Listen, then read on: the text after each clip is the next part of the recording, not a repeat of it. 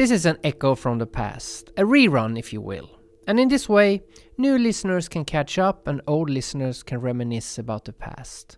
Everybody wins. This one was released on the 10th of July 2014. And this is episode 3. And this episode features a talk with music producer, lyricist, and visionary artist Yun Husami. You are listening to Natural Born Alchemist.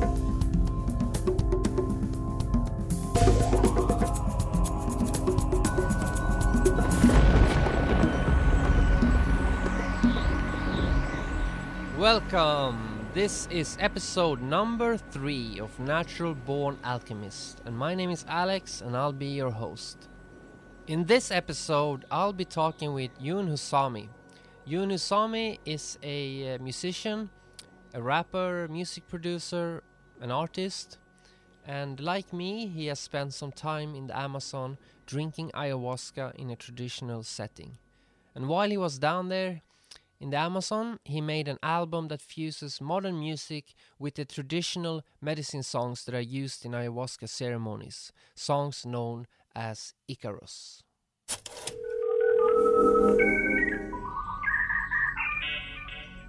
Okay, so thanks for taking the time to be on this podcast. It's a pleasure. Thanks for having me. Yeah. So, uh, where are you right now? Right now, I'm in Huntington Beach, uh, about an hour south of Los Angeles in the US. And um, yeah, I've just been having a respite from the from the being in the jungle, and, and this is where I've uh, uh, been recording and having my mixing base and everything set up. Okay, so how did you end up in America? Tell me a little bit uh, uh, about your life. You know how because you're ori originally from Australia, right? Uh -huh, yeah, that's right. Um, basically, at the start of 2012, um, after having uh, a really difficult few years of, of learning a lot of things the hard way and having my, my whole Saturn return kind of um, experience, uh, I sort of left to, to have a big travel overseas through the Americas, um, really open to having a a lot of changes happen, really needing a clean slate, and so I was kind of disconnected myself from a lot of things, and um, and went off traveling with some friends through South America. Um, so within that, uh, a big sort of um, piece of that was to spend three months in the Amazon jungle, uh, volunteering in a uh, ayahuasca center that also had permaculture programs, and to join their work experience program at a place called Temple of the Way of Light. And so within that time there, that was how I first got um, introduced to, to ayahuasca and to, to this medicine and Shipibo tradition. And I mean, obviously, we'll go more into that, how transformative that was and amazing, though. Within that time, I also met my partner there and um, really uh, fell very much in love with a with a amazing woman from the US, from California. And so within that time now, since we got together, an Australian and an American meeting in the Amazon jungle and falling madly in love, then we have to figure out okay how are we gonna you know where are we gonna go and where are we gonna live in this sort of thing so both of us really want to live in Peru but um but obviously you know we, we've sort of both had to we, we go home and visit all of our friends and families in our different countries. So I've been traveling around a lot, but the the US and, and more specifically Southern California has been kind of like a one of our other homes, and we visited here quite regularly on the way. So okay, so but when you went to the Amazon.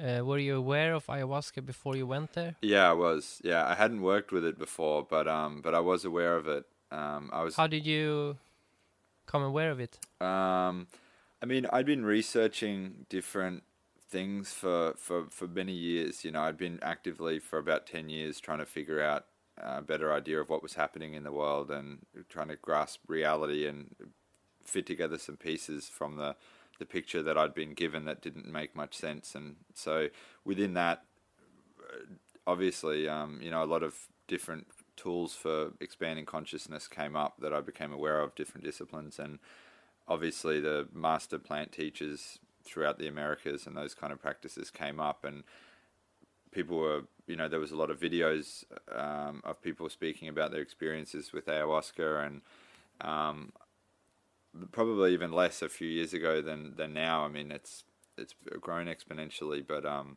at, at first I was quite I was quite scared. You know, I was I was like it sounded really scary of like going into the Amazon jungle with shamans and you know, and and and just having a small death, you know, and dying, you know, and, and it sounded pretty scary. So um, I was really relieved when I actually worked with it for the first time. I was actually quite relieved. You know. Did you have any psychedelic experiences before ayahuasca? Yeah, yeah. I mean, I'd I'd worked with um, other plants, things like psilocybin mushrooms that grow quite readily in Australia um, for for a really long time, and not like avidly, but had many occasions over the years, and also had, had tried just about every other type of synthesized drug as well Mm. in small doses, never to form any habits or anything like that, but had at least sampled things and had tried LSD and things like that, and and I appreciated that they were kind of like opening up the aperture to sort of absorb more of the light that's around us and the reality to such to have a greater sense of things. Um, and I'd had some really beautiful experiences too. Uh, the most fundamental thing that I think led me to, to ayahuasca was was working with DMT for the first time, and that was something I just did a couple of times in Australia, in just with with one or two friends, and in a really nice environment and a very sacred sort of um, practice and with intentions to, um, and that was so powerful that that just um, it was it was about a billion times more powerful than anything else that I'd that I'd done before, and so with that that that was a really transformative thing for me that that showed me okay I've just gone completely out of my body completely into other dimensions. I've just stared at a huge uber intelligent conscious mandala of you know pulsating light language shape form telepathy godhead amazing like it was so powerful of an experience it was like so much further beyond beautiful than I could have ever imagined I would ever experience anything possible. It was, you know, so it was really powerful for me. Fortunately, it was a really positive experience, you know, and and but I sensed the the realness of it and and how um, sort of that something that's so so um, sort of epic like that that obviously needs to be approached with extreme respect and um, not to be taken lightly or in, in any you know not not like you need to be like a heavy serious energy about it or anything but not to be take not to play around with or to be disrespectful of. So for me I, I, wanted if I was to explore these other realms I wanted to have guidance. And I think within that guidance that I was aware of was you know tribes like the Shipibo that, that have been working with this these states of consciousness and levels of awareness for hundreds of if not and thousands of years and have become kind of quite fluent in uh, in these other languages and quite familiar with these these spaces and how to navigate through them. So that was kind of what took us there was to really dive deep with the right guidance and to come from a place of respect to experience it. And so that's why we jumped straight into three months of um, of fairly deep and solid work with with ayahuasca. Yeah, yeah. I I find this also with a lot of people. They say you know because you can get ayahuasca in in Europe, for instance, yeah and um, uh, I haven't done it myself, so I, I can't compare. But I keep telling these people that uh, it's not only the ayahuasca, you know. yeah That's just for me. For me personally, the ayahuasca is maybe twenty five percent. The other seventy five percent is the rainforest and the the um, well, what in the West you would call the shamans, but yeah you know they they like they prefer the maestra maestro titles, I guess. But like he- um, healers yeah yeah, the healers. Uh, you know, without them, you know, uh, I think it would be a different experience. And I, I remember on some of the tougher ceremonies I've been in, Mhm. um, you know, I uh, I don't know if I could have survived if they hadn't been there. You know, so yeah I wouldn't want to uh, take ayahuasca with an inexperienced. Even if I had a sitter, you know, if they didn't know what they were sitting in on, you know. yeah Um, so uh, but also with the like you mentioned, you you tried psilocybin mushrooms, which is usu- usually where people who do psychedelics start, I guess, Yeah. or they tr- or they try LSD or something. But th- many people I I've talked to, they uh, they they do it the wrong way. They you know they when they take uh, mushrooms, they they have the light on, and you know they might be walking around and I Yeah. tell them, well, try take the double the dose, sit down, and turn the lights off. You know, Yeah. and when they done that, they realize, oh, I missed the whole, I missed about sixty percent of the experience because I had the light turned on. You know. Yeah. It's what the, the difference between like a recreational thing of people going to parties and and taking things, you know, and and uh, I've experienced that as well where I've when I've done that in my younger years and and it, I've naturally felt like I just need to curl up in a ball in the dark and and process some really heavy stuff. And and that's where where comes the term bad trip whereas the i mean the the outlook in in traditions with working with these plants as medicines is that there's really no such thing as a bad trip. What they're actually doing is bringing up these really deep emotional um, blockages and issues that we hold on to and supporting you to actually process them and uh, resolve them. And so this is just part of the work is to bring up you know it's not a bad trip. It's it's it's it's this is how the med- how it works as medicine in, in a ways you know? So yeah that for me that gave me a lot of perspective on other experiences that I've had and and where I'd sort of stumbled into you know that sacred medicinal use of it even if I hadn't been consciously working towards that. And now having had the opportunity to learn from like a Shipibo tradition of, of as a healing medicine where all the ceremonies are in the dark and with your space and with a bucket if you need it to throw up into and with help to you know get to the bathroom and these sort of things the way that it's approached it's it's all about that inward journey and about doing your own work and about facing these things that come up. And so yeah that's that's really um shifted a lot for me also you know How many ceremonies uh, roughly have you have you been through? I've I think probably somewhere around 70 Seventy. maybe now. Yeah. I think yeah. Which yeah, um I had a lot of really good opportunities to um to work with the medicine living at the the temple uh at the center for for you know most of the last kind of almost 2 years so and my partner was working there and and so it was a really good opportunity for me to spend a lot of time with a lot of healers and sit in with a lot of ceremonies receive a lot of icaros and um, also just yeah to make friends with the healers and talk to them outside of the general structure of, of it as a healing center but to gain perspective and um, develop relationships with them to sort of expand my own insight into into how it works you know yeah When you uh, first decided to, or when you heard about ayahuasca the first time, did you feel like that was like uh, not turning back at that point? Because for me, uh, you know, I think I read it in a book actually, uh, and I was studying many things and trying to figure out life and consciousness, and I had I'd never done any psychedelics before ayahuasca, but as soon as I read about ayahuasca, that you know, then everything I did was focused on finding the best place to go to, how to get there. You know, you know, and anything else was was pointless. It was just like uh, I had to I have to do it. Was it the same for you, or? I- I- almost. I mean it was a little bit different for me. I kind of felt like i, I um like from a, the in the grand scheme of things i think that i was always meant to go there and to do this work to find this medicine and that this was always part of my path had i be um, kind of intuitive enough to connect with it. But I feel like some of the guidance that actually took me there was um, was from my friends and, and my my best friend who, who kind of really um, just said he was the one that said to me, uh, by the way, me and my girlfriend have um, just committed to three months at this center to drink ayahuasca and learn about permaculture.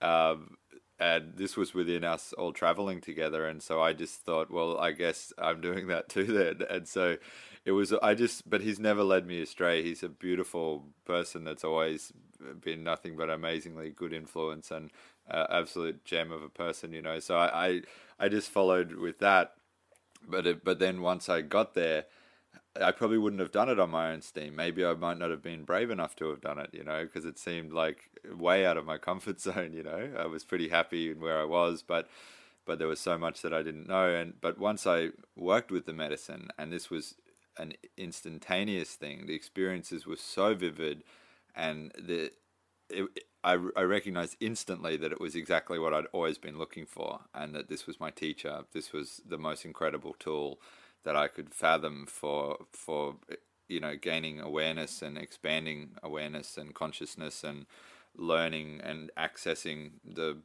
endless knowledge of things and cleaning the body and dealing with deep psychological things and you know it was so it, it all made sense to me uh, at that point you know. But fortunately i had enough like you know human and non-human you know physical and non-physical guides to sort of like put me where I needed to be at the time you know. And then then it all made sense how did that it was meant to happen that way.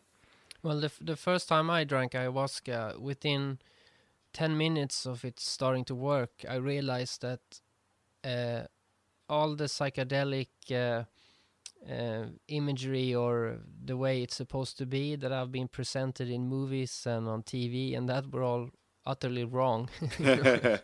it's you know because if you watch TV or movies, and every time they talk about psychedelics or they have a an example of a psychedelic uh, experience, yeah, it's always something silly, you know, like a, a pink elephant jumping around or you know something like that.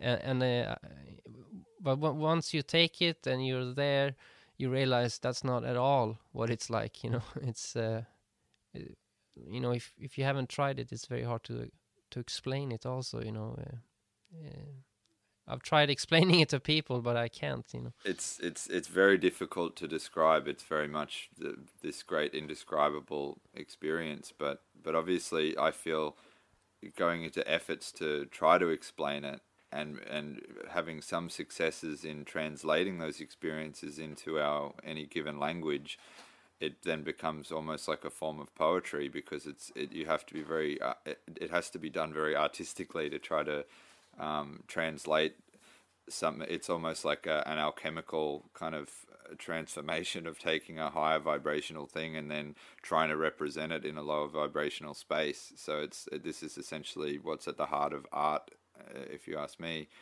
Um, and and it is one of those things where I feel like if you look at the the movements of um, artistic movements of visionary art and um, you know uh, visual video VJing and the, the, amazing visuals that are happening around performances at, at sort of intentional festivals and things. They're starting now to really relatively successfully capture some of the magnitude and the majesty of, of the experience.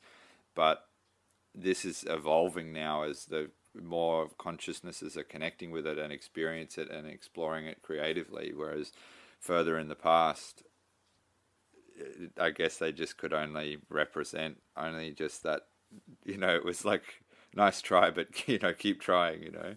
Also, people often say, well, it's it's uh, a hallucination. Um, but but you know I've had hallucinations and you know if if I had a fever or something but it's not it doesn't feel like a hallucination. Uh, you know it's uh, uh, but I, I've always struggled with the thing and that's why it keeps me interested also is that is you know because I'm I'm always devil's advocate to myself and I'm always wondering well you know is what I'm seeing coming from me or coming from some exterior thing? You know it's and uh, I've always I've always thought about this when when I'm in an ayahuasca experience that uh, you know but often it's like I mean it, it, can't come from me you know I, I could never think about this you know I, you know you see things that you could never imagine. Part of the way I see that is um in the way you know the point in our in our biology that we perceive it from. You know, whether we it, and how you know the the way that it's linked between the imagination and the third eye and the, the visionary realm. If it's the, it might be the same the same um, part of our brain. You know, like for example, if I if I'm looking at my hand and I'm imagining an apple is in my hand, then I can see the apple in a part of my mind, but it's not really there. So it's um, there's such a strong link in this space um, between what's possible in your mind and manifestation in the in the imagination. there's such a link between those those worlds. I find that um, you know the same why it's so important to to have a active imagination to be, to to harness that ability because it's probably using the same part of the brain uh, and exercising it and keeping it strong that's also then able to tune into to other realms and perhaps there perhaps you know other non-physical entities and energies and consciousnesses and spirits etc uh, communicating with us in whatever language they can. And so, if that's in a visual way, they might be able to paint some kind of a metaphor for us that we can figure out, you know. But it's either way that it, where ayahuasca is helping us to interface with other dimensional energies, with the plant spirits, with animal spirits, with our higher spirits, with Mother Earth, with you know, so they don't speak the same language as us. So what it's a constant act of trying to interface. So sometimes we connect with it energetically and emotionally sometimes it's visually sometimes it's um, you know audibly or from like an audible vibrational thing that you feel uh, an energy of, of of you know feel the energy of an emotion you know but either way it's it's this is just uh, trying to um, interface with whatever limited tools we might have to, to do that. So, in that sense, I think they might manifest things within our vision that that come uh, received through the same place that we would develop our own imagination, but it's actually coming from an in, external for, uh, external source. If that makes sense. Mm. But if if it helps you, you know, it doesn't really matter. I guess if it's from yourself or from some divine being or whatever. If if it if it works, it doesn't really matter, I guess. Yeah, I mean, it's it's uh, who knows what things are. I see it uh, often as though, you know, the way I'm normally uh, prior to doing this kind of work, like I'm a computer, for example, that's set to a, a specific program. Um, that I can only really operate within that operating system, and I've got a series of tasks that I can manage and everything like that. And if I if something breaks, then I go to the doctor. Whereas like for this, it's it's it's like stepping outside of that to being uh, the person that's then you know the computer programmer that can rebuild the computer that can change the operating system can do all of this other work that the computer can't do for itself so it's taking your consciousness out of just your your brain and your mind and your thinking mind to this other level. So maybe the maybe a computer would think of us as some kind of a, an angel or a spirit or some mystical thing, but it, it, it, we don't consider we may not consider ourselves like that. We're just the guy that built the computer, you know. So call it what you want. It's just a something that's probably more advanced than us in a lot of ways and different, and perhaps a non-physical thing from a different spectrum of this huge spectrum of reality that we're we're among, you know, and only generally perceiving a small small amount of, you know. And also some some ceremonies I've done there has been no visions. It's only been emotional. So it's been more like thinking about, you know, my own life, more having images of memories, but nothing weird about them, just as real as, you know, reality, you know, nothing strange and uh, and emotional things like you know crying or laughing or things like that. Uh, but no visions, and then other ones can be only vision, and you have to try and decipher what what it means, what you're seeing and experiencing. Yeah, yeah. I mean, there's there's factors in that as well. I, I, guess you know in terms of the, the the amount of chacruna that's in the medicine, what level of of DMT is in it, and whether it becomes a visionary thing also of like what your own body chemistry is and how your body's going to break it down to receive that you know whether whether it's um, your body might sort of block some of that or or be really open to it. And then then of course for me I often find that you know the medicine can show me the sort of the end thing of where I'm trying to get to of this magnificent awareness. But then then it's like okay so this is this is the bar. This is where we're trying to get to. Now you can see how you know where where Buddha was at you know for example of just this divine space of nirvana but then it takes me instantly back and to okay and here's why you can't what here's why you're not there because you're still caught up with all of these things and then go back to processing all of my lower vibrational um, issues you know yeah now, I've also felt that the ayahuasca works before you start the ceremonies and, and after.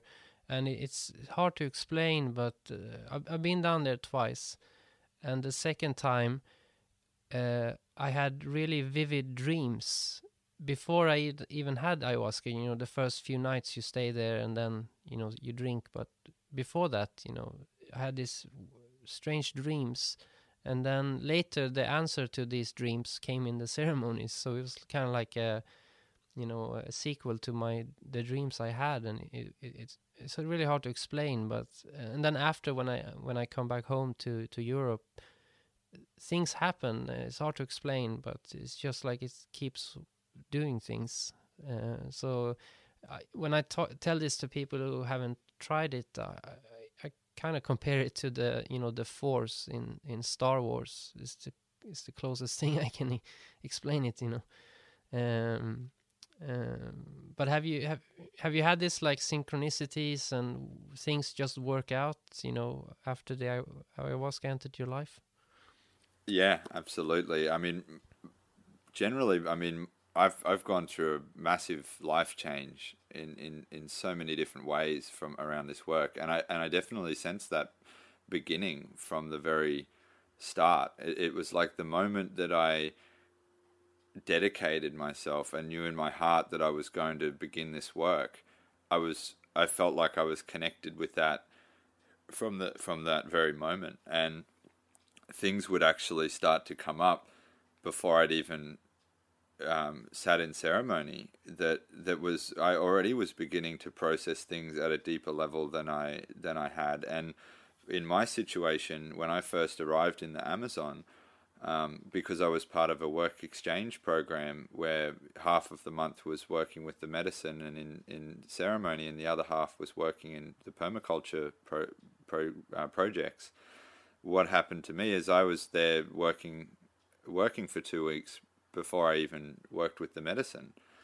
And within that space of just being in the jungle, being in the energy of, of, of a ayahuasca center and speaking with people that were processing their things and their their um, processes with the, with ceremony, so many things came up for me, and I started to realize and and reevaluate and get additional clarity on really deep family things, and the the work had already begun absolutely before I even drank ayahuasca. Yeah.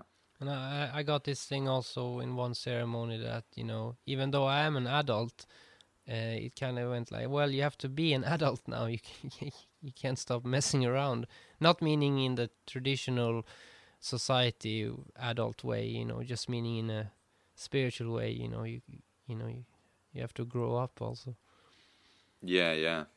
And uh, take responsibility of you know your life, you know whatever you're doing. Yeah, definitely. If you're not taking enough in in any um, aspect of your life, that's that's definitely something that you might get shown that you need to do. It's it's it's it's it's so beautiful. I feel to have this access to and whatever you want to call it, whether it's a this that or the other, whatever it is, it's um it feels very much like a like a the teacher that I was always looking for. You know, that's teaching me what what actually matters to me, and and helping me to reprogram old programs that don't serve me, that are conditioning from societal things that are completely out of date, completely misguided to start with. Um, really unlearning a lot of this kind of damaging conditioning and, and just re reprogramming. And, and for me, I've always um, been fairly rebellious against authorities and, and for me now it's the first I, I laugh and think it's the first uh, higher authority that I've met that I've ever had respect for because I don't feel like it's part of some big illusion to try to um, create money, wealth, and power for itself for its own selfish, damaged reasons. It's it's it's absolutely and um, feels as though these energies that that interface with us are very much benevolent and working exclusively for the good of of the planet and humanity and, and everything. It's it's in this love love energy of creation. That's that's the most powerful force in the universe, but that's like drastically out of balance within the human psyche at the moment. You know. But it, doesn't behave like in an authoritarian way. You know, it's more like it, it's not it's not better. It's just different or more experienced, or that's how I uh, felt. You know, it doesn't look down. You know this is why they call it the mother, you know, mother ayahuasca, because it's um, it's so it's coming from such a space of love, you know, and and so it's it's it's it's firm, it's fair, it's not it's not heartless or cold or like you know scolding or anything. It's just real, and so you can take as much offense to your own behavior as you like. That's up to you, but there's endless compassion and forgiveness and it's in that space all that matters is that we actually learn from our from our mistakes and actually grow through that and that we that we don't hide from our shadows anymore that we we explore right down to the very core of what's happening within our shadows and our blockages and learn what we what what lesson lies within that that that is that needs to be resolved and to see that and then transform that into further light, you know, from the shadow. Yeah, and I also feel like when, when I went down there the first time, I had to sort out some personal things, uh, and I wanted to fix them all before I went down the second time, so the ayahuasca wouldn't get angry for me for not having done what it told me the first time, you know. and it's it's the same. I'm going now in the fall again, so it's the same now. You know, I, you know, I have to do my homework, otherwise, you know, I'm afraid it's gonna you know, rip me apart, you know. But, but one thing that happened to me the second time I went was because uh, I I used to self medicate with cannabis uh, for many years because uh, since I was a teenager I had you know if, if I'd gone through the normal system I pr they probably would have given me Prozac or I don't know what all these drugs are called you know totally yeah antidepressant yeah antidepressant yeah. all that stuff but I, I, I um, luckily in Sweden where I grew up, uh, they don't really do that. And uh, uh, but anyway, I, I've discovered cannabis, and the cannabis made me feel normal. You know, it ch chilled me out, so I felt normal, and I used it for maybe 10, 15 years. But last time I took ayahuasca, he told me that uh, that was all, all, over now, and uh, so don't use it. And so when I came back, you know, I, naturally you wait a month before you do any cannabis because that's what you're supposed to do you know it can be dangerous but i waited a while and i thought oh i'll just try it you know just to see and and i fainted and you know i'm an ex- i was an experienced cannabis user so uh, you know f- fainting is unheard of but i fainted uh, wow. really strong reaction and then, then i waited a few months and i tried again and i fainted again you know so it's like the wow I don't know. I can't explain it. If there's some, if it just it just made my body, you know, and and also I didn't don't really need it anymore either. So, yeah. but you know, you know, it's a habit in a way. So, uh, but now I don't even have that urge. You know, I don't need a, a joint to relax. You know, I can just listen to an Icaros or something. but it, it's it's uh, but it was a bit freaky that that you know I had that strong reaction, and I I I've heard other people had that too. You know, I don't know if you know Graham Hancock. I know of him. Yeah, yeah. he's an author. He he actually had the same experience. He was a heavy cannabis user, and then when he came home, he tried it, and he, he just felt ill. You know. Yeah. So it's, it wor works in strange ways.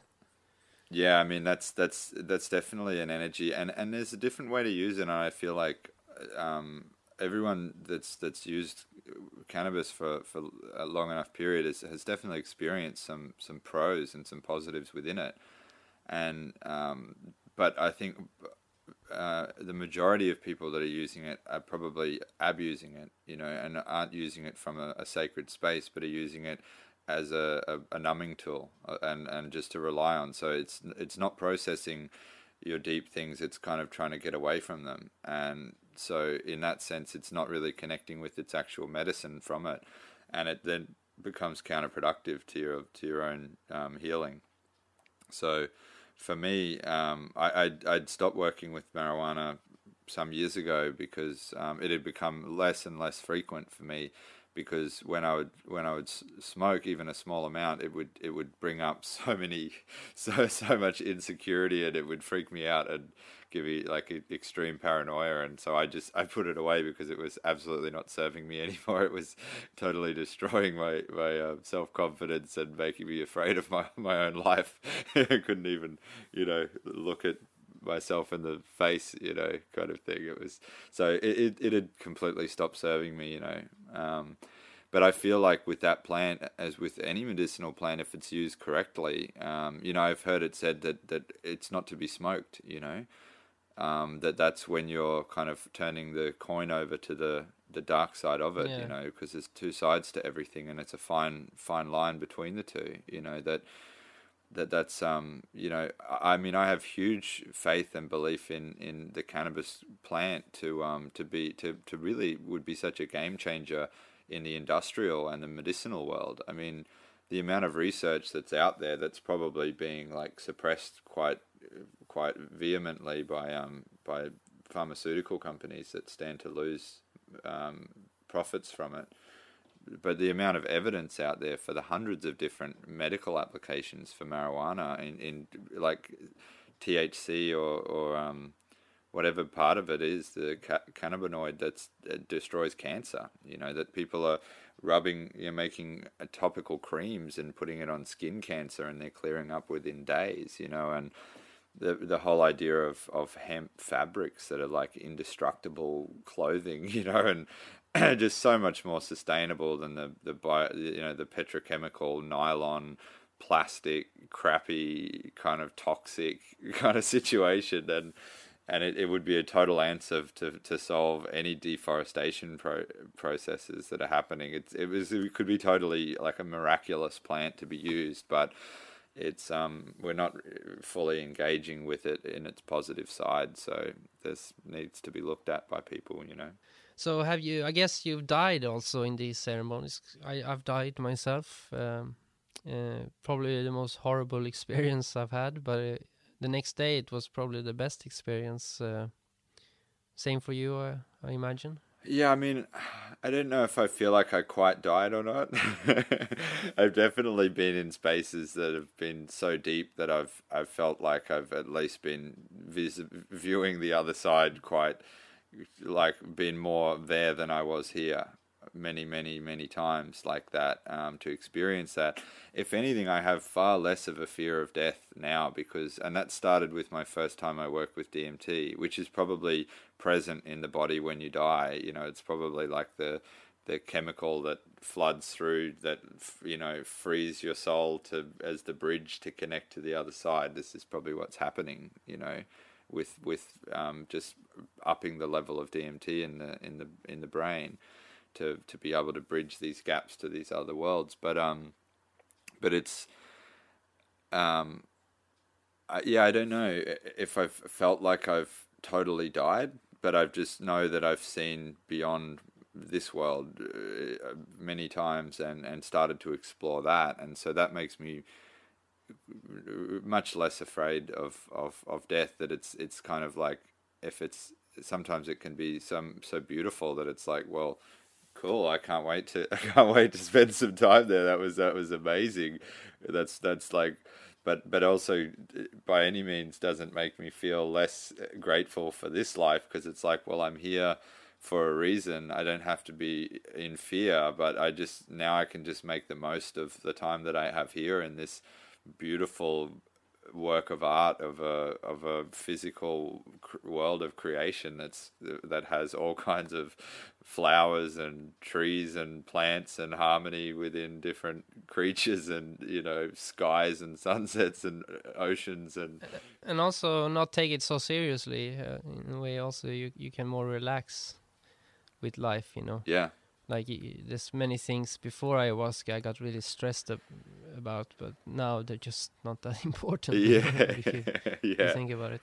Uh, but you know, when I, because I had a real death, and this is also funny how ayahuasca works because the, the during the day bef- before the ceremony, I talked to this guy. He he he got some medicine from the from the healers because he had problems with fear, so he got a like a, a anti-fear medicine and he asked me if I wanted some, and I said uh, I don't I, don't have any fear. and that night I had the ayahuasca heard me because it you know it showed me what fear was, yeah. And uh, and uh, I actually I tried to feel my heartbeat and I, I couldn't locate it, and and I, I was hundred percent sure I died, but I was still like a ghost or something and I had to actually get verification from the from the people, you know, the helpers. Uh, your in this case it was your partner actually. Ah, I, great. Uh, I, I yeah, I asked her, you know, am I alive? You know, and um, at first she didn't hear me, so it made me even more scared because you know if I'm a go- if I'm dead, of course she's not hearing me. But uh, then I got then when they told me no I'm alive you know uh, it, it felt better. But uh, it, it was quite a very a very humbling experience to die because I the first thing I thought about was the people close to me you know and then oh I didn't say you know goodbye. Oh, I should uh, I should treat them better or I should uh, get my life in order you know. Y- you get this because when you die for real, you get these thoughts, but then it's too late. You know that's why it's good to have this ayahuasca death because then you can do it in a safe way. This you know. this is I, I absolutely agree. I, I felt a lot of times that you know when people have had near death experiences and they've seen the other side and they've had their life review and they've come back with so much inspiration. They've changed their whole life. They've healed relationships. They've changed their course. They've like quit their job. They've done anything that they now have the courage to do that they previously didn't have the courage to do, but which they knew was in their better interest. Um, I mean, we fortunately we don't have to um, take such a risk with that to have this to simulate that experience. It's essentially, I feel like what's happening is is we're going to that same place where it's like the the beyond this world where it's in the the judgment and the with the benefit of this greater perspective far greater perspective that we can start to actually get clarity and, and review our life and our situation but and then spend several hours kind of exploring these territories and, and getting these various insights and then wake up the next day feeling no worse than as though you might have a bit of a, a hangover, you know, but ultimately feeling really like vital and recharged and, and the fact that now I've been able to do this 70 times, you know, and, and within that, you know, I, I feel as though I've, I've come leaps and bounds from where I started out. You know, I'm so happy to be where I am now compared to where I was before that.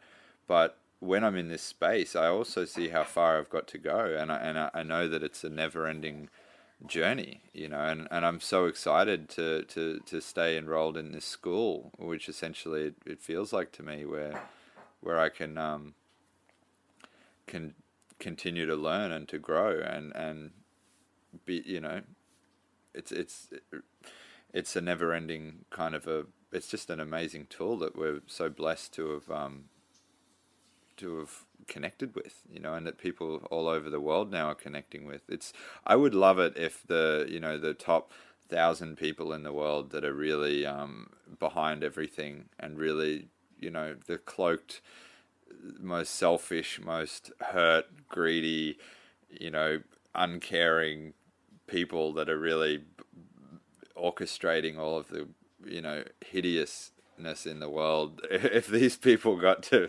you know do some serious work with a medicine like that it's probably like would be the most powerful thing for the you know I would I would wish for that as a you know I would I would vote for that if that was something I could vote for. yeah. And uh, and also one thing when i uh, first did my first ceremony that I, I didn't know was the you know the singing the icaros the healing songs or medicine songs Yeah. whatever you call them and uh, so I, I, were you aware of this before you did it or or i guess you were there for two weeks before so you probably heard it uh, Yeah, and I mean, I'd looked at at the the temple's website and and started to you know do some Google researching on um on Shipibo Ikaros and started to hear it. Um, it wasn't until I was in the ceremony, being actually hearing them w- under the influence of the medicine itself, that um that I connected with it. Before that, it was just like, oh yeah, this is uh, some you know Shipibo person, tribe person singing a song and cool, you know, cool. I, I hadn't connected with anything of the, the power that was behind it until obviously I was with the medicine, and then it was just the, the most like powerful, most badass kind of singing that, that I could ever possibly have imagined. You know, beyond like your favorite like soul singer or jazz singer, it was just like this in the spirit world, powerful, connected, channeling huge amounts of energy to clean out all of the blockages in the depths of your psyche, transformational amazingness, you know. Yeah, I, I you know, I was so focused studying about ayahuasca and making sure I went to a safe place and that uh, I, I never noticed anything about Icaros, so I was Yeah. very surprised. But the second I heard it, you know, I was like, and, and now, you know, it kind of ruined music a bit for me in a way because, you know, when I listen to things I before considered great music, now it just sounds fake uh, or plastic or hard to uh, hard to describe, but yeah, yeah. it doesn't sound as real. You know, it sounds weird. Yeah, Uh, yeah. And um, and I can't listen. I mean, I I have Icaros on my you know iPhone, uh, and sometimes if I listen to music and it pops up randomly, you know, I, sometimes I have to turn it off because you know I get I get zoned out if I'm walking in the city and somebody yeah. does an Icaros, you know. It, and sometimes I put them on because uh, it gives me power, uh, depending on you know what I need. But uh, Yeah. it's it's very power. And sometimes you know you uh, you know start crying for some reason. It's it's, Uh, yeah. it's, a, it's hard to explain it. But it's true. I, I have a friend who heard the Icaros. He didn't really like them, and then he went down to Peru, and then now he loves them. You know, so Yeah. I mean, that was ultimately one of the um the the intentions that I had with um with the Hakushima album was to um to to bridge that gap a bit because it's the same for us, you know, we we I, I've received a lot of Icaros and have that appreciation for them in the ceremonial space and with the medicine but outside of the medicine and in in my more ordinary life I, I don't feel as drawn to hear Icaros. Some I do, but it, it feels to me like I really, in order for me to to to to take them on and to absorb them, I need to be in a space where I'm give uh, devoting my full attention to it. And and I realize that this, from talking with a lot of other people, that this is is the same. That a lot of other people feel the same kind of way towards it. So, for me, when um when I went into making this album uh, with the Icaros, it, it was about um, framing it within, um, you know, like a, a, a spoonful of sugar to help this medicine go down by adding lush instrumentation and rhythms and grooves and bass and guitars and violins and flutes and to really like uh, not to take away from it at all, but to like uh, enhance it sonically in melody and richness in a in a physical world sort of a way to to just bring it all together that that that would would make it really enjoyable to listen to in any situation such as you know whether you're you know riding or working or driving or cooking cleaning or dancing or at a chatting or you know in a festival, in a cafe, in a in the house, in the car, whatever. Um, that you could enjoy listening to them, and ultimately, because as you know, at some level, you're still receiving the energy from them, and it's still charging you.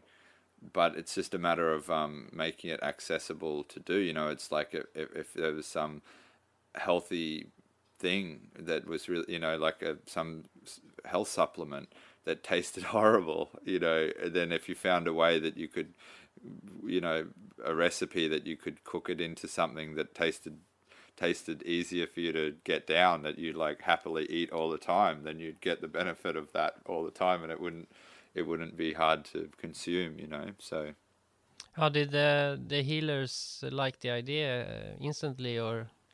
Yeah, I mean, no, they were all really open to it, um, but obviously it was, you know, I mean, they, they can't wait to hear it, you know, the the finished thing, and I can't wait to share it with them. But um, but I really, I explained to them that my motivation for, for doing this project had come to me very much uh, with the medicine and in, in ceremony, and it was it was a beautiful experience in itself, and it was in answer to a question that I had posed to to the spirits in, in, in ceremony of how, how can I give back? How can I get on board with this work that you're doing? I want to I want to be on your side. Uh, you know, this it's it's so much integrity and this so much love for trying to heal. You know, heal the planet, heal its people.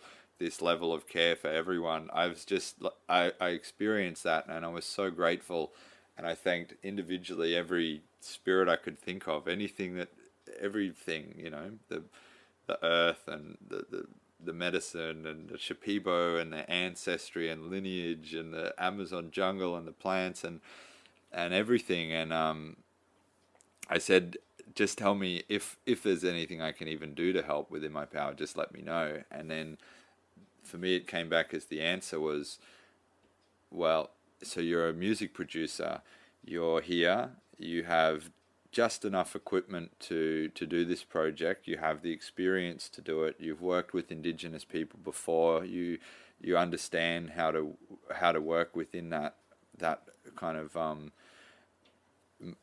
mindset you know? Um, you, you you have a good relationship with the healers with the medicine. Um, this is what you need to do. And and it became very explicit to me to the point where it was like I was having a meeting with the medicine that was like okay tomorrow morning at this time is the right time. You need to go and talk with this person and, and ask them for permission to do it.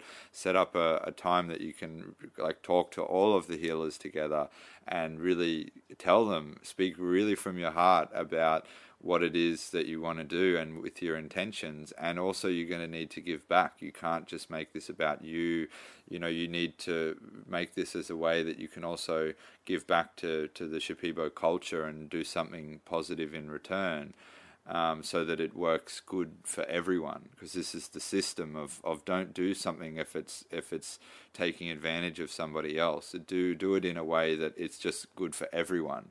And this is this is the blueprint you know, of being in service, you know. So it came back really strong, and I just said to them, uh, you know, and I was really outside of my comfort zone. This is such a beautiful thing of the medicine.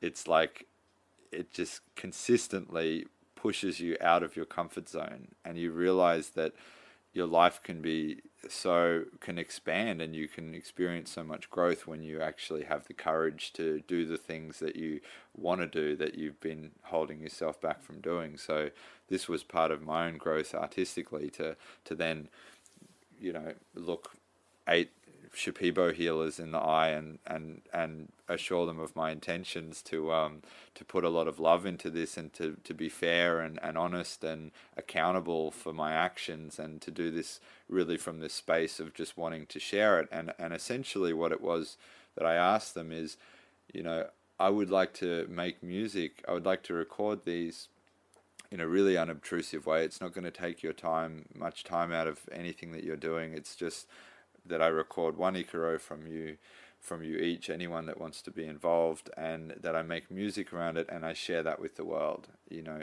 so essentially, it was it came the biggest question I had was as far as their kind of intellectual property goes of, of their ikaros, their their their own beautiful manifestation of their their own connection with the plants and and the the action of them, you know, channeling the the spirits to to share how that will go. How, what is their perspective on that? Is that something that I can then take and, and share with the world? And obviously, I knew artistically as well as um, just um, from my own integrity that it, there's a lot of right or wrong ways that you could do it. You know, you, you really don't want to bastardize this thing or make it sound cheesy or like, you know, there's so many wrong ways that it could be done. You know, more wrong ways than right ways. So just to get their their perspective on on and, and to be in a space of of it's okay if they don't want to do this, but I, I I'm really curious because I'd really like to do it. You know, I feel really like eh, this is something that that is me putting my gifts into it. You know, this is this this album now is my gift to share with people, and um, so they they were they were open to it, you know, and they liked me, and I had a good relationship already with them, which has only strengthened since, you know, that I've since known all of these guys for for another more than a year since then, and I play them their songs as soon as I've done any work on them, so you know they've all heard the most recent versions that I can play for them, and and you know generally they, they everyone really likes it and they've stopped me and and say you know hey can I hear my song again? And stop me on the path when I run into them. And um, they really enjoy it. And and everyone else that I played it to that was visiting the center and that was experiencing healing from these these maestros and maestros loves the music too and and feels this connection to it. So that the feedback that I've gotten has been just a hundred percent positive and, and really encouraging for me that this is a good thing to do and and and I'm going to just put all of the love that I can into it and sensitivity to you know tune everything. So everything's you know every kick and snare and instrument is all tuned in you know and try to like you know I was like connecting with the medicine you know smelling the medicine while I was working on it and staying in this space and, and really asking, talking to the medicine about it. And and it it's I, I know so much of what I can do with this, but I feel like by and large it's it the work that's happening through this through this act of service on my behalf is I, I may not even know all of what it's doing out there, but it's out there. It's it's finding its way out there in the world in the audio spectrum, and it's people are listening to it and and they're getting good experiences from it, and it's it's helping them in their their processes, you know, and the and and that it's it's out there, and I can't know everything what's going to come from it, but but I'm doing it because I feel like it's coming from the right space and the feedback's been really really positive. It's been really encouraging. People are saying that it's helping them to stay connected with the with, with that space, with the medicine, with the jungle, with the healers, and people that haven't even worked with the medicine before are feeling the power that's in it and and saying to me you know I, I cried like I've been wanting to cry for years you know I, I don't know what came over me. I just started crying and had this huge release of emotions and then was smiling my face off you know and so that's the medicine being shared and and ultimately the medicine as we know it wants to be shared. It wants to heal. It's it's endless love to to go out there and hold people and, and help them in their healing process to, to ultimately try to heal this planet of all of the sickness that it has. So it's a very powerful force of, of um, healing force that's out there and that's finding its way to every country in the world. So I'm just on board with that general movement, you know, to, to assist with that in, in whatever way I can. So I see it. I thought we'll uh, we'll play one song uh, now uh, just to so people can get an idea of what we're talking about. Uh, I chose the. I'll play one at the end also, but uh, now I, ch I have chosen uh, the one with Anita. Uh, Icaro de Amor, I guess it's the Love Icaro. And I was surprised, not surprised, but I thought it was funny that you had you call it the love Icaro because uh, my experiences of working with Anita is is the when she sings, I always get love themed visions or experiences. So for me, she is the like the love healer. Well, I mean, I asked her. I said, "What, what, what Icaro is this? Tell me about it." She said, "It's the Icaro de Amor." You know, and I, I know that her her family, um, uh, and her lineage and her husband Johannes, they they diet a lot with um, the Noma Noma plants and and uh, uh, plants, which is this. It's it's it's about love. It's about creativity and community and, and welcoming and, and, and this whole family I feel just resonates with this this this energy. They're so beautiful. So um, yeah, I really liked this one, uh, how it came out, and I thought it was a nice kind of opening song for the for the album. It's just it's really sweet and I knew as soon as I arrived, like I said, I had apprehensions about going to the jungle and working with what we would call shamans and all this stuff. You know, really fear of the unknown is all it really was. You know, but the minute I crossed the bridge and arrived at the sem- at the temple, um, I was greeted by all the maestras and Maestra Rosita just was just kissing everyone. It was covering their faces in kisses, and I've seen these tiny little women that are like four feet tall or something, and just balls of love. There's so much love, and it, it just busted busted that bubble instantly. And and so this is this is a perfect example. Thank you for choosing this song of of the the love that's in this music.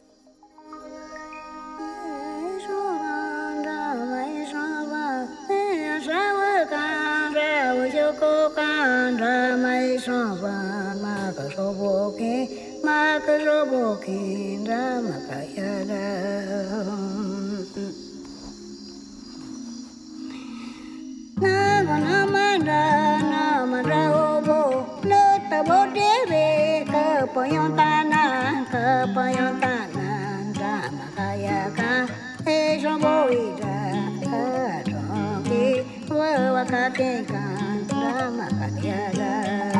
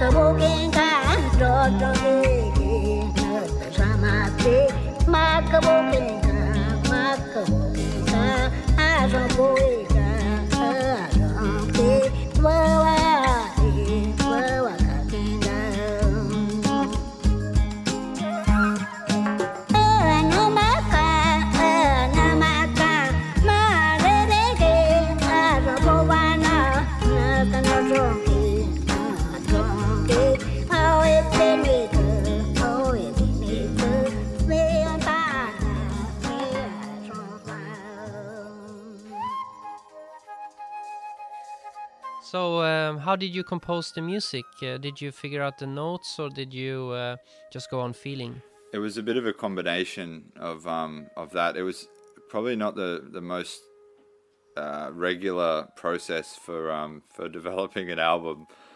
Um, so it was a real journey to to figure that out. I, I've kind of fortunately, uh, and I rely relied quite heavily on on collaborating with with a lot of really really talented musicians which really did a lot of that kind of legwork because uh, for me I'm more of a you know I'm a music producer. I'm a my own uh, lyricist and MC you know in, in, that other capacity so as a rapper.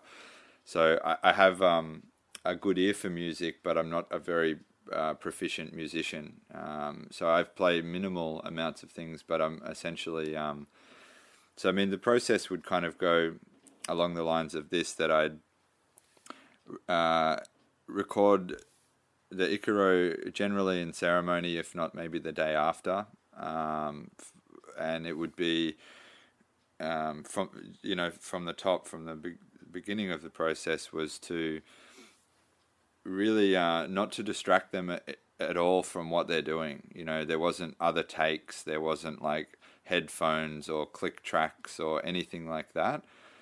I mean, it would have made my job a lot easier if I had of, but it, I didn't want to take them away out of their element at all. So essentially, I had a really discreet little battery powered microphone, a uh, little field recorder that was still 24 bit stereo mic, and um, so it was really low key. I covered any red lights that it had. It had a nice little little holder, and so you know, the way that we do it is we'd say, okay, at the end of it wasn't like holding a special recording ceremony. I didn't even want to bring that energy into it. It was basically um, a matter of saying at the end of this ceremony, they're going to sing me one icaro, and we'll hope that everyone else is quiet and not not throwing up. But but we're not telling them what to do. But we wait to to till it feels like there's not going to be too much other noise, and then.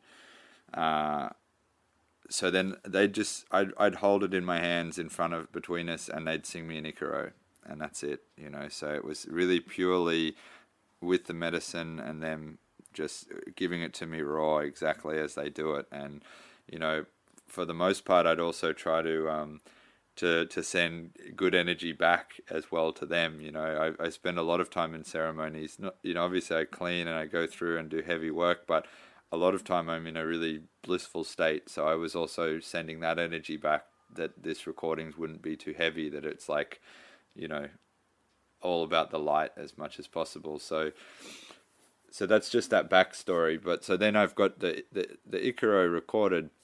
So what I'd first do is listen to um, listen to it and sort of like you know rock rock back and forth with it to establish what the the the closest to the general tempo would be. Some of them would change constantly, um, but I'd have to decide. Okay, this is the tempo I'm going to do, and so I'd I would then sort of create a, a track of just like a click track, sort of kick snare, you know, dunk chunk dunk chunk or whatever sort of thing to put it to, and then I'd go through and make uh, very small edit cuts to just any bits that fell out of that timing to just slide them, nudge them back and forward, and trying to do it in the most seamless possible way so that it wasn't too much drastic kind of um, changes, you know. Mm-hmm. But did you, did you do this in the in the rainforest or was it back home? I did a lot of this in the in the rainforest, yeah, with the solar powered that we had there, and um, but it, but I really did most of the recording and the mixing just in the last couple of months since we came back to you know walls and electricity and synthesizers and uh, you know whole cities filled with amazing musicians. You know, before that it was really sparse finding people to work with. You know, I'd meet someone coming down for two weeks to, on their healing journey and that had happened to have a guitar, and so I'd say, "Hey, would you like to play along?" You know, and I wasn't making very much progress um, in a lot of the ways with it there, other than that I was um, recording a lot of Icaros and jungle sounds and, and developing my that that whole side of the album there. So so there there would be you know hundreds of these minor little shifting edits, and I'd have to make sure that the the crickets in the background that they wouldn't sound like they were getting that they all sounded smooth and huge attention to like EQing out jungle sounds. So then essentially I've got an Icaro that's that's in time with the beat, and from there we can start to figure it out. So what I would generally do, I would always start with with working with a friend that's a musician. I worked with about fifteen or twenty different people on this album, uh, musicians, but I would start with someone and say, okay, let's get a riff for it. And so they'd they'd play, and I'd I'd record as soon as they started to play because if they accidentally hit something good that I liked, I would want to be able to go back to that and say, yeah, let's do this. And so it was this combination of them just just intuitively playing along to it and figuring it out, and me as soon as I hear something that I like, then I say yes. Could you do that again, or like let's work on that, or try that out. So I'd record them playing a bunch of different stuff to it, which I'd then go back later and edit and chop up and move around and, and build into an arrangement of that instrument. So what what had happened is I'd I'd work with all these people. I'd recorded all these different recordings. I had folders full of stuff, and people had played to one song that that they didn't even know the other people that had played to it. And when they each played it they hadn't heard what each other were doing. So i had all of this stuff to then come and bring together and like edit and arrange and chop up and you know even like things that you know guitar or flute solos that I've like jigsaw puzzled together to make them sound exactly how what order I want them to be in and doing all of this kind of behind the scenes stuff. But ultimately I mean, the, the main thing with that is that I wasn't taking time up from people. So the healers, they sing me one Icaro, and that's it. So I'm not demanding their time. You know, um, musicians would just play through, and it's like, cool. They come in and jam on it for ten minutes, and then I go, cool. Thank you so much. If you know, that's that's great. I've got plenty of nice bits in there that I can work with. So I'm really taking on that work as the producer to to do a lot of editing, but that's fine because it, it, I'm not leaning on anyone. It's it's it's my work to do. It's fine. So it was just assembling it all together at the end, and then keep working with people. And, and I did some really good sessions in in California when I was last here to visit, where I I spent about five days in um, setting up a, a, friend of mine's um, lounge room in his house um, in California into a recording studio for the week and he he was a, a, dear friend that I'd met in the jungle as well, and he invited another friend of his who's who's an amazing musician. Uh, has a, a big keyboard that has all of these uh, sounds on it and can play any instrument on it and sounds really sounds real just about uh, for everything and between the two of them over this five days, we did we made so much progress, like way more progress than I'd made in the last year, being in the jungle and like trying to you know work with whoever was around.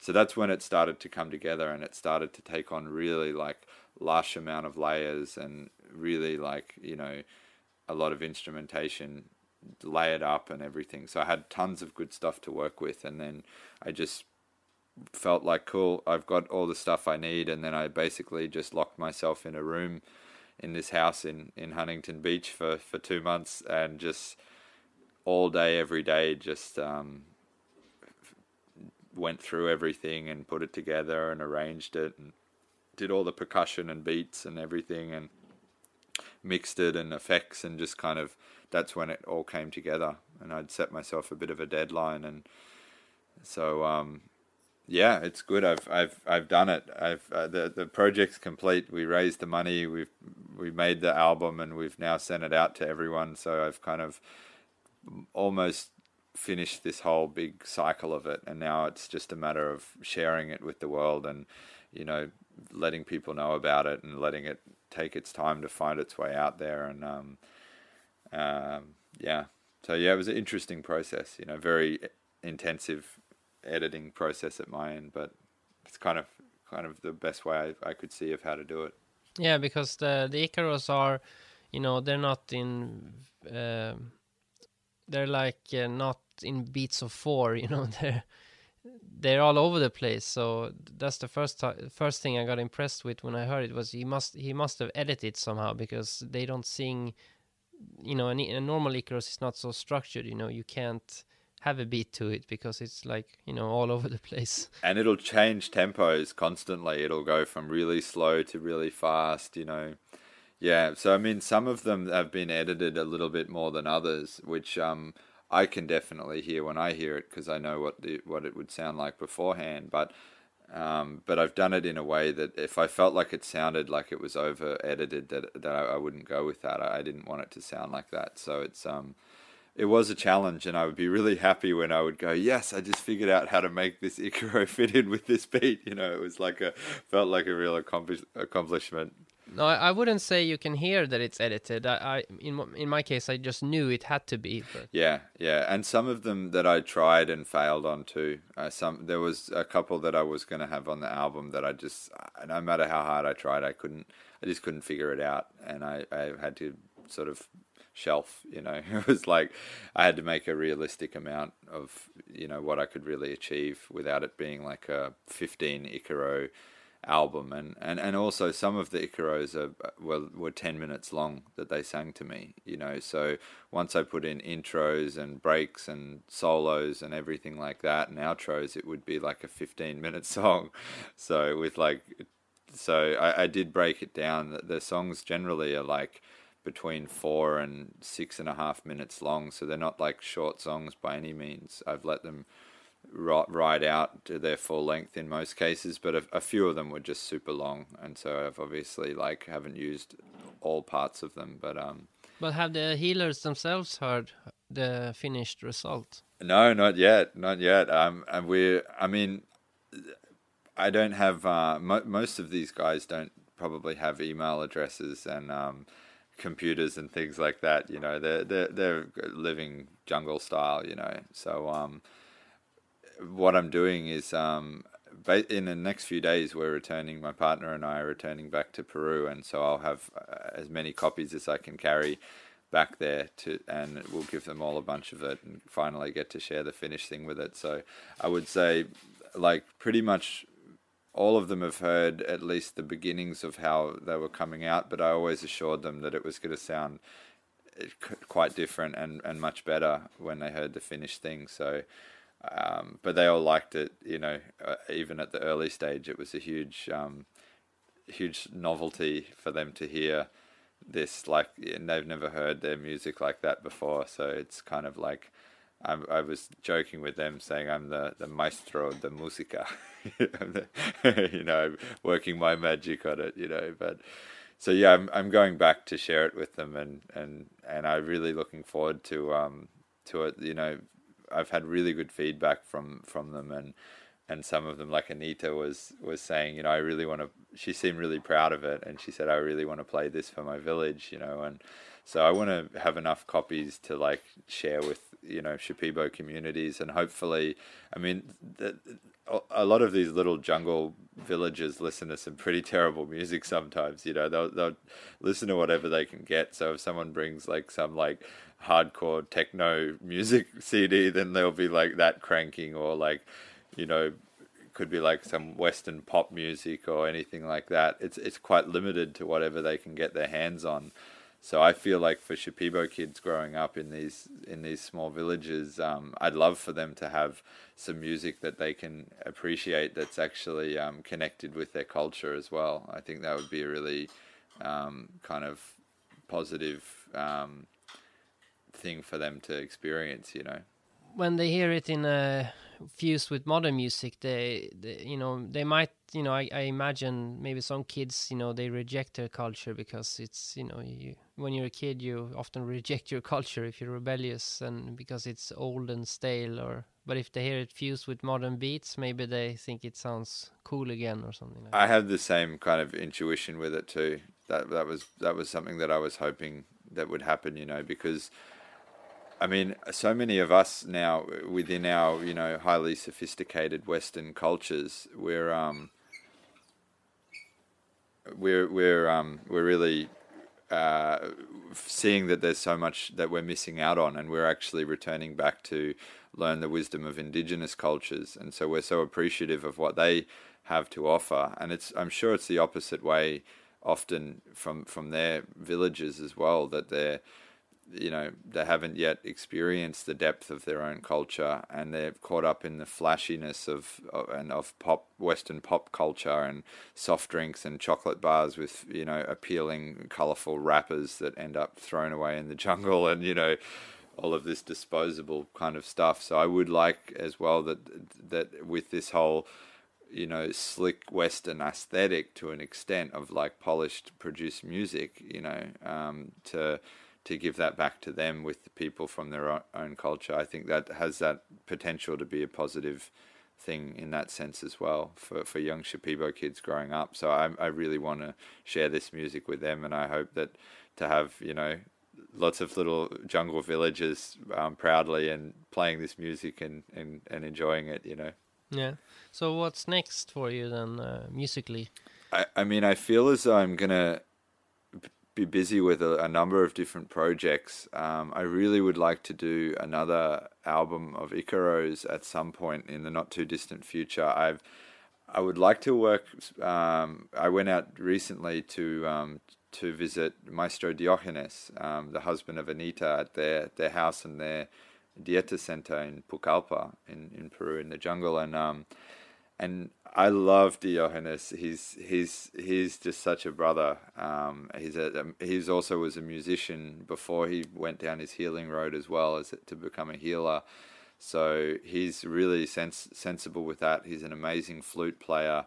He's got so many beautiful icaros, and, and, and when I went to visit him at his center and drink with him there, I really experienced like I, I was so inspired to do like a whole album just with him and his family, you know. So I would love to do that. Um, that'll obviously take time, but I think from what I've learned from this one, I can get a bit smarter about it and make it a bit easier for myself to do.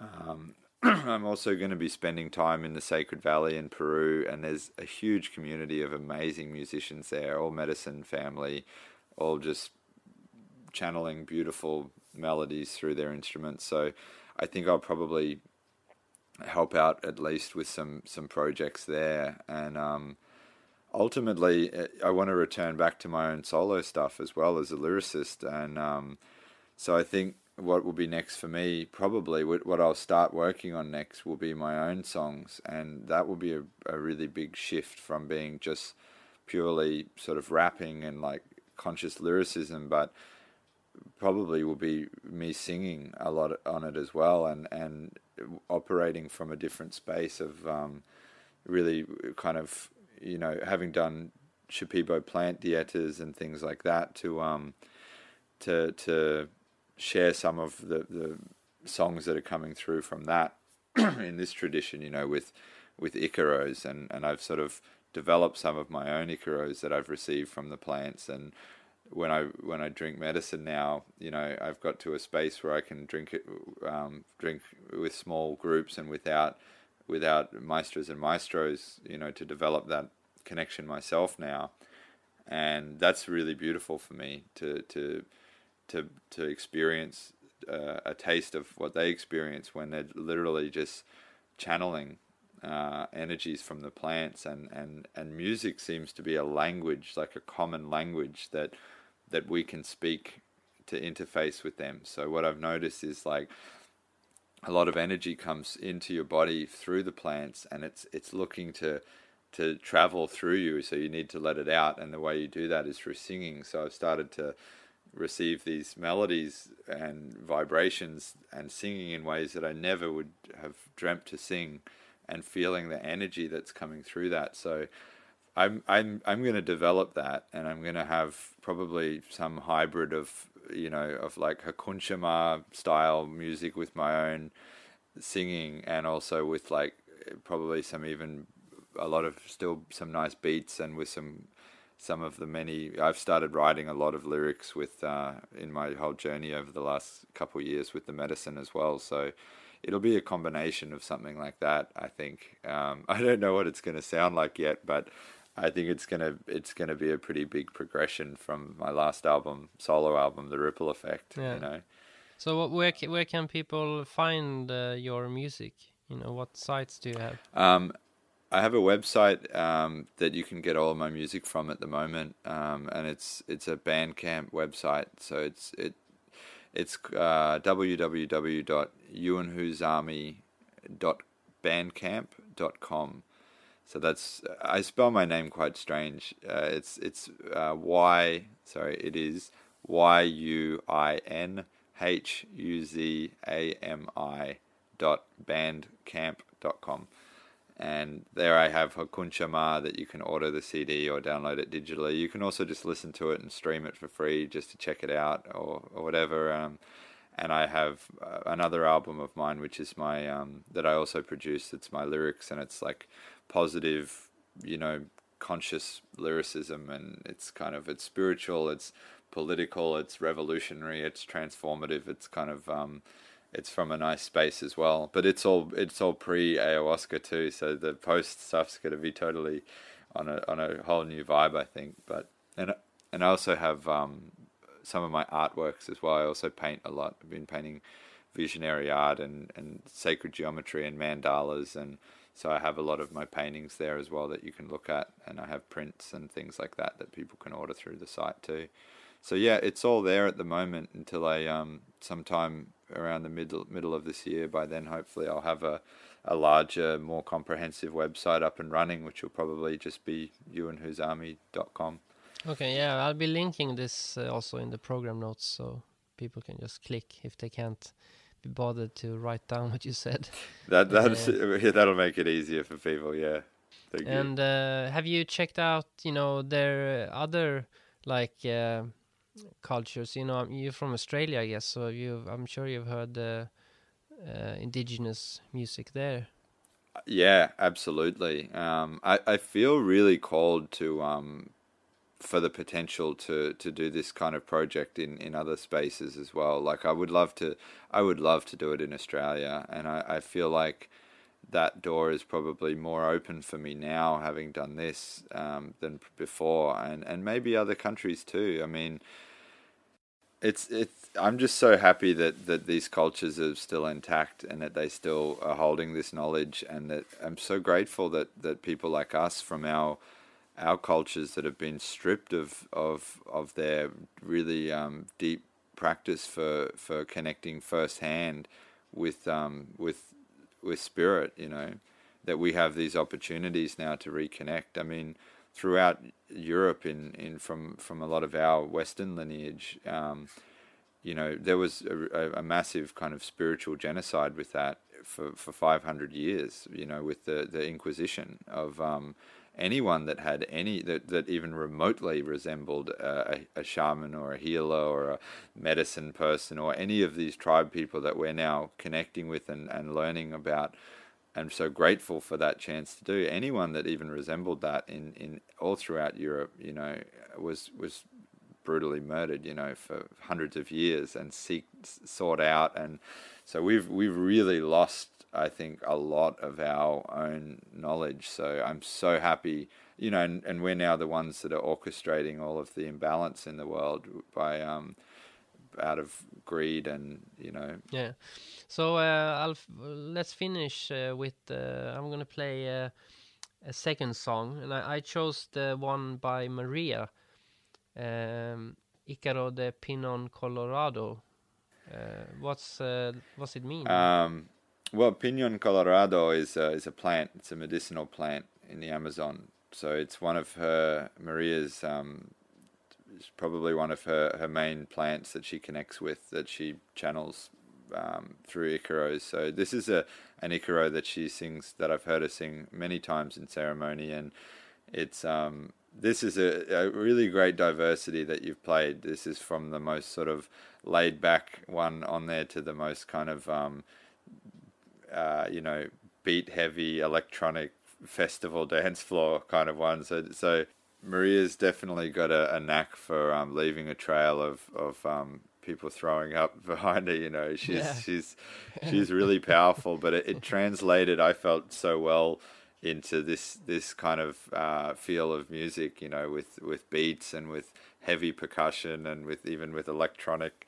She sounds like it fits her so naturally, you know, to to be like this like toasting kind of uh, thing. She's like most badass badass rapper I've worked with. so yeah, I hope that yeah that, that this is a, a, good indication from these songs of the rest of the album is kind of within the spectrum of somewhere between Anita's and Maria's. Those are two extremes, you know. So there's a, a it's a, a, fairly diverse mix that I um I went for that it would have something that would appeal to people, you know, for, that had different differing sensibilities of taste. Yeah, cool. So uh, thanks for talking to me. Th- thank you so much for for the for having this discussion. It's very uh, nice to uh, to do. Always happy to chat and um, great talking with you. And um, sending sending much love out to everyone that's listening as well. And uh, peace be with you and iraku. And freedom is in the mind.